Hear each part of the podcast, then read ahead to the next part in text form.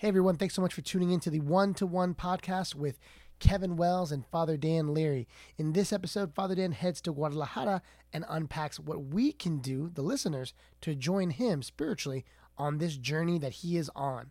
All that and more on this episode of One to One Podcast.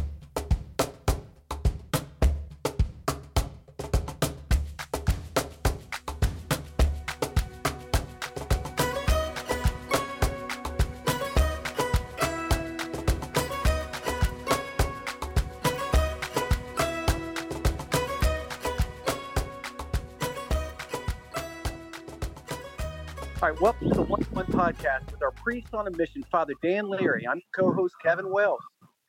The name of One to One comes from the words of Father Al, who said, "When you're confronted with a child who's sick, you cannot be indifferent. You have to help this individual on a one-to-one, person-to-person basis." So, welcome back, Father Dan. Hey, Kevin. Great to be with you. Great to be with you this afternoon. Uh, it's awesome to be with you. So, so listen. Here's what I've heard.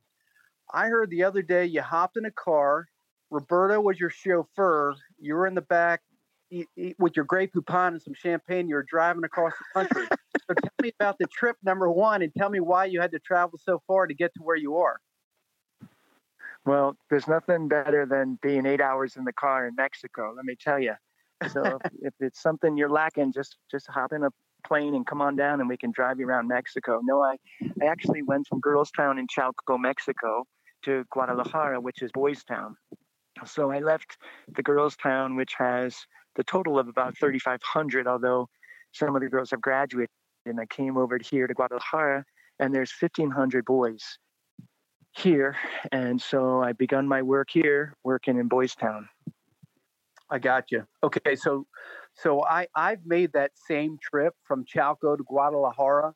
Uh, a lot of uh, fires up in the mountain, a lot of lonely um, uh, cowboys with sombreros on on skinny skinny horses, and a lot of a lot a whole lot of nothing on that trip. But but now you're actually in the in the destination point, Guadalajara. It sounds like it's a little windy outside. So looking out right now in Guadalajara, why don't you sort of tell the folks, uh, give them give them what the landscape is. Well, it's really kind of beautiful that the sister's place is on a hillside. It's kind of on a mountain. And so you can see it from a distance. So as I stand where I am, I can look out and see across a significant portion of Guadalajara, though Guadalajara is very mountainous. And it's really beautiful because when you approach towards um, Guadalajara, you can see the building of the sisters rising. It's really like a city built on a mountain. It's a light in the darkness, actually, for the boys and it's an opportunity of, course for the boys to study and know their faith and know to learn many opportunities to provide for their families. But it's really beautiful. It's got this amazing way where the boys can run the entire property um, through it's like an obstacle course. The other day I was out actually hearing confessions with the sister, and one boy came running by not too far on this on this gravel road without shoes on. I mean, the guy was running like a full sprint. I was like, is somebody chasing him? Because nobody runs that fast naturally unless somebody's chasing him. Okay. And this kid was just running and he was exercising. And then I watched as the boys did it and they run the whole property. And it's very mountainous, it's very hilly, the land. And the boys are doing all kinds of like leg exercises. It's pretty amazing just watching the boys just get the exercise. So it's beautiful. So there I was sitting down doing nothing with my Grey Poupon hearing sister's confession while the boys are running. Thanks, Kevin. hey, Father, Father, Father, dirty little humiliating secret. I, I was asked uh, when I was in Guadalajara a few months ago by by four boys to make that hike up on the mountain behind the uh, you know behind the boys' yeah. tent. So I'm about halfway up and I'm crying and I'm sweating. My face is turning red and I didn't have any water. And, and they kept stopping for me, acting like they were looking at the views, but really they felt sorry for the gringo. So, so, so, so I'd be walking up the hill and these boys would come flying past me up the hill, running up the hill. No problems at all.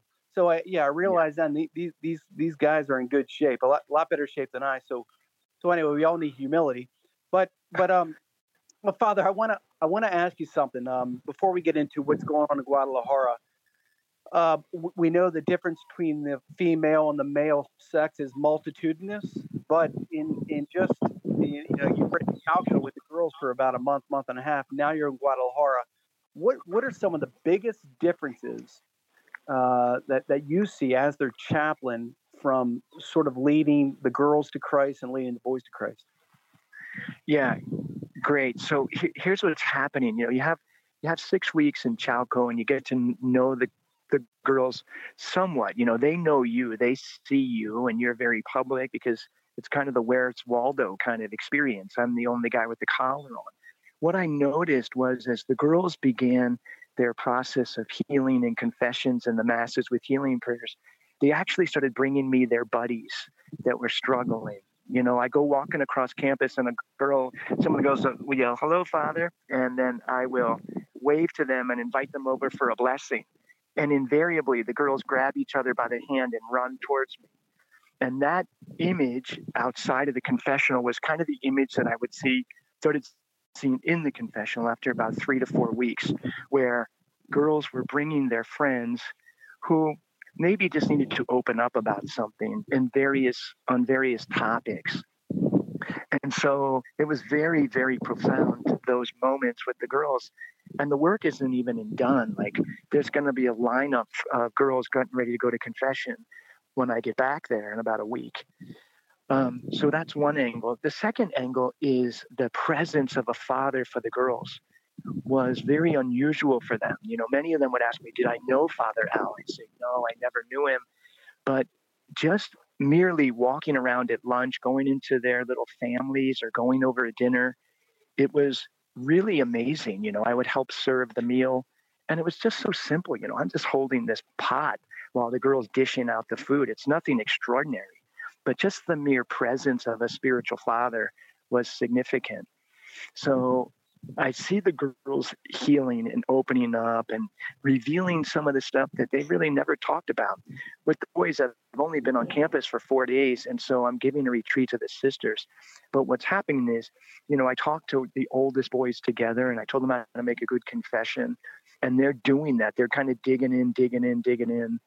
And um, so I'm getting through the first round. It takes some while for the boys to kind of get that comfort level, that presence where they're like, okay, I can trust this guy. So I'm seeing that as another angle is that the boys need that fatherly presence as well. Many of them have experienced, you know, abandonment, just like the girls. Many of them have experienced trauma and violence. And and so, you know, poverty is so multi-layered. But what I'm starting to see is the powerful work of the sisters giving these boys the opportunity to, to grow. And then that added dimension of the priesthood is providing the healing foundation for them to grow even more profoundly. Right, right. Well, that, that healing foundation that, that you're there in Guadalajara now, I, I imagine what you got to do with the boys. I mean, the boys grow up hard. Uh, you know, they're they're yeah. they're in the fields barefoot at the age of eight, working alongside dad and grandpa if they have a dad or a grandpa. But but I wonder, is there a thick scab of cynicism that that hardening that you've got to penetrate to to to get in? Like, what do you need to do if, when you see these these hard boys look at you and say, ah, he's just another he's just another priest. He's not going to do much for me. What do, what do you need to do to really penetrate? You know, it's the ministry of presence that Father Al talked a lot about. It's it's presence by walking around. Now, that's exactly what the boys need. You know, they need the guy you know, the lazy priest standing on the hillside watching them run the hill. You know, they need that encouragement. How many times did I watch the girls playing a game and I was yelling, Come on, vamos, vamos, we can do this. Of course, because that inspired them. They was I was running one day in Chalco and the girls were yelling, Animo, animo, father, which is like, keep going, keep going, you know. And it's that same mentality, right? Of animo, animo, courage, courage, which maybe a lot never experienced, but just standing on the side, encouraging that sacrifice, that finish the race is important for everybody. But I'm seeing it definitely with both boys and girls. Yeah, yeah, they need the physical cheerleader, and they and they also need the spiritual cheerleader on the sort of that stands on the sideline of their soul, always trying to bring them closer right. to Christ. They're the same actually yeah, yeah. Father Al. So listen, you mentioned something a few minutes ago that I find very interesting. So when I heard you were going down to Mexico uh, as a missionary priest, my thought was, well, he's going to get active with the boys and girls. But you just said that you're leading a retreat for the sisters. So is this something yeah. that's going on in Chalco and now in Guadalajara? Yeah, what I what the sisters do is they have their renewal of vows, and so I'm giving I'm giving talks, and then so my homily it's amazing actually. The homily is transcribed into four languages, or three languages by the end of the day. It's transcribed into Korean, then it's transcribed into Spanish, and um, I think it's transcribed into Portuguese. So I give a daily homily. It's recorded. They take down the salient points and then they send that to the communities because many of the communities cannot have mass at this time but also my retreat. So I'm giving a retreat. The sisters renew their vows about this time every year, and it's um it's about a four day, it's a three day retreat. So I give five talks on their vows, their poverty, chastity, obedience, and then a talk on um, service and a talk on prayer. I I use the scripture and I use the writings of Father Al, and I try to bring those things alive in these younger sisters that never really knew Father Al. That's tremendous. Is it is it like one of these American retreats, like at Loyola Retreat House in Faulkner, where the men go off and they hear a talk, and then Father says, "Well, go ahead and take a nap for two hours, and then have a big lunch and come back for talk to not five hours from now." Because it's sort of like, does it follow that no. thematic, or, or, how does it go? No, it's not a. Fa- it's not a Father Swink or Father Mahano retreat by any means. Okay. okay, it's a serious retreat. So what's happening is I I have mass at seven, and then the sisters I come back and I start a talk in the morning right after that after breakfast and then they have all day adoration and then i'm in confession or spiritual direction with the sisters all day okay until six o'clock and that's kind of my day that's what i'm doing so when you when the sisters are spread out in front of you and you're speaking to them um, are they are they taking down notes? Are they looking you in the eye? Are they looking for something that Father Al might say 30 years later? What's I, I know it's a broad ranging question, but what are they seeking? Yeah, great. So what I've learned is, you know, you know, when you have a founder that dies at a relatively young age, which is 62, there's not a lot of his writings, you know. Unfortunately, there are, but there's not. So what I'm doing is I'm giving meditations, and the sisters are taking notes and applying it to their lives. It's really very beautiful. Um, so, what I'm seeing in my work is that the sisters are being able to apply these teachings directly into their lives. That's what they're telling me after the retreat. Okay. So, that's the important part is the applicability of their vow in light of Father Al with connection to Christ and the Scripture. Okay. Uh, I, I got you. I got you. And I and I believe, if I'm not mistaken, that the great majority of sisters that you are speaking to, really all over the world, Sisters of Mary, come directly from their byproducts or their graduates of the communities. Is that is that is that correct? Yeah. The sisters are you know it's a feeding it's a feeding pool so to speak for vocations to the priesthood and religious life. So the girls that go through the program end up trying end up going into the community. So they've experienced formation through the sisters but they've also experienced also um, their own formation as religious sisters.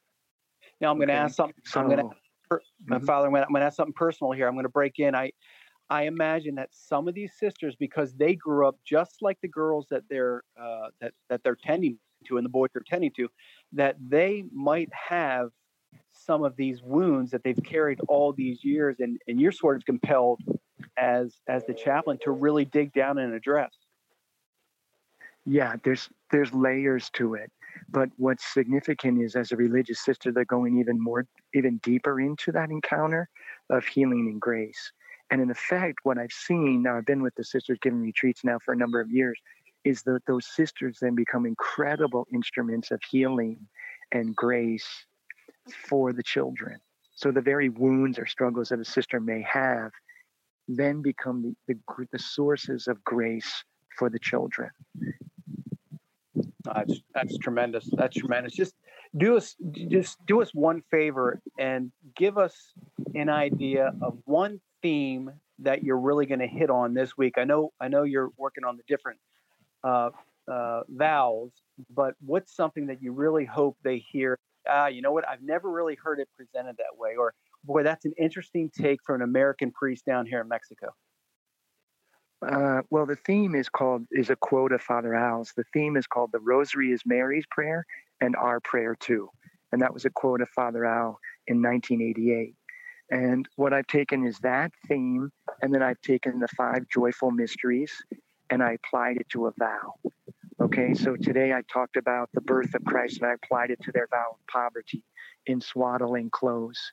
The other day was the Annunciation, and I applied that to the reality of, of the sister's vow of obedience. The visitation was service. So I'm taking the vows and applying it.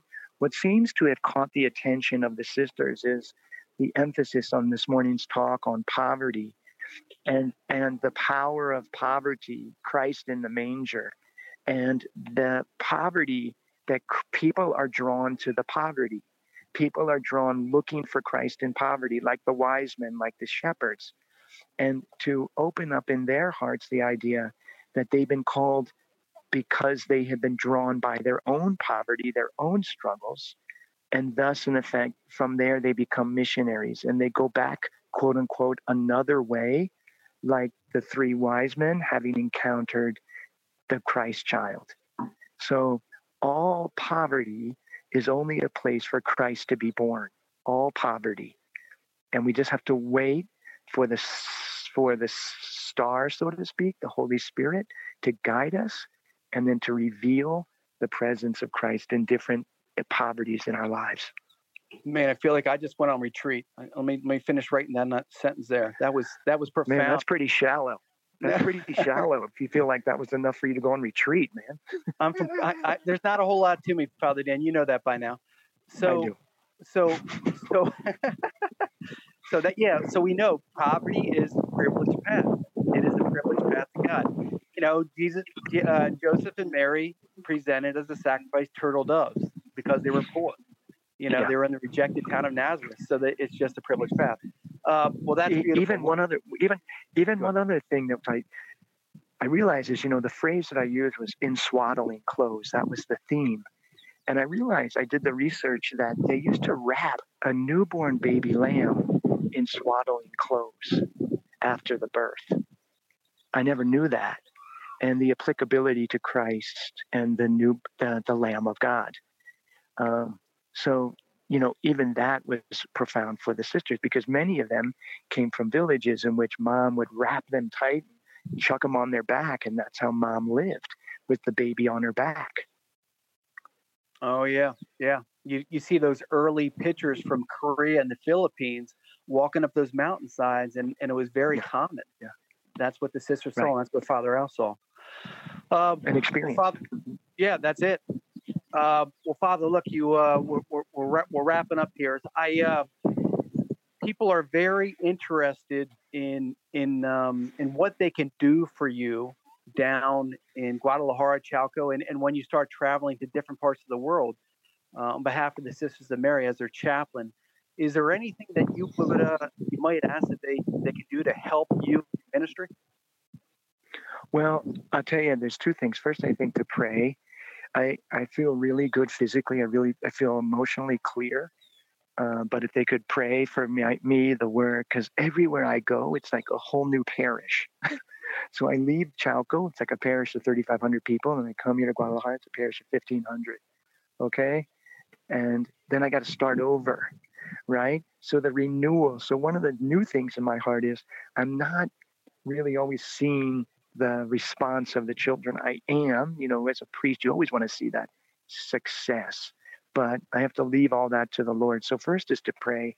The second is, as I read more about Schwartz and the work that he did, you know, one of the things is to consider joining the that society, the Virgin of Poor Society. The sisters and I are trying to form because I really think that Schwartz has a valuable voice in the culture of the church now, in the culture of the priesthood.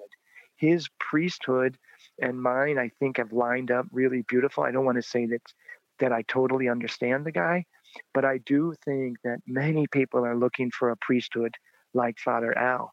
And I think we just have this concept that it never existed. And I really do believe that Schwartz has a message that is applicable. It just has to be um, presented in in the in 2020. You know, he wrote in the 70s, but it's really very applicable. I, I'm with you. It it with the thing that always amazes me about uh, Father Al is is he took Vatican II of all things. He took Vatican II and he read it and reread it, and he said, "We are called by the Church Fathers. We are called to go out into the margins to serve the poor." And he invited others to Korea, to the Philippines, to do just that. So yeah, he's he's um, he's he's a man he's a man he's a priest that is so necessary now because of the poverty the spiritual poverty. I mean obviously you see it every day father the material poverty but the spiritual poverty of a culture that that has been orphaned. I think father al is a father to orphans. Um, i think it's it's it's sort of broadened now to the to the lack of fatherhood spiritually that priests need to feed their flock with yeah, Schwartz definitely embraced the, the concept of the mission to the poor, but he did it uniquely, you know, having gone through Louvain, through the seminary in Belgium. He never lost his sense of Our Lady and he never lost his sense of the Eucharist, which was profound. You know, Schwartz was always this faithful man of God to, to Christ um, and to Our Lady when Our Lady called him in in his formation. So, um, I mean, that's another story. But Schwartz definitely had the taste of Christ in all that he did. Uh, beautiful, beautiful. He, he, yep, he's tireless. Well, Father Dan, thank you. I know this is your lunch hour. You don't have a lot of spare minutes throughout the day. I saw your schedule the other day, and I, I nearly cried. It's uh, it's a matter matter of fact. In a couple weeks from now, if you don't mind, I'd like to go over your day-to-day schedule because it's uh, I, I kind of passed it around and, and showed others and and they were like you kidding me right? I'm like no this is this is what he's doing. So so would you be willing to come back in a couple weeks and uh, and just kind of go over the day-to-day life of father dan? Sure kevin. Not sure i have a choice but i'd be happy to. All right. So father we appreciate your we appreciate your time. Get get back to your uh, to your four course meal and we'll catch up with you next Give me that Grey Poupon over there. Okay, looking forward to it.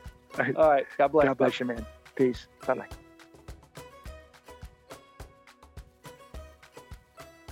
You've been listening to the One to One podcast with Father Dan Leary and Kevin Wells. If you want to learn more about the founder, Father Al, or how to support Father Dan's mission and the Sisters of Mary's mission, head on over to worldvillages.org. And to follow more podcast episodes, go ahead and subscribe, like, share this podcast so more people can find out about the goodness coming out of these awesome conversations.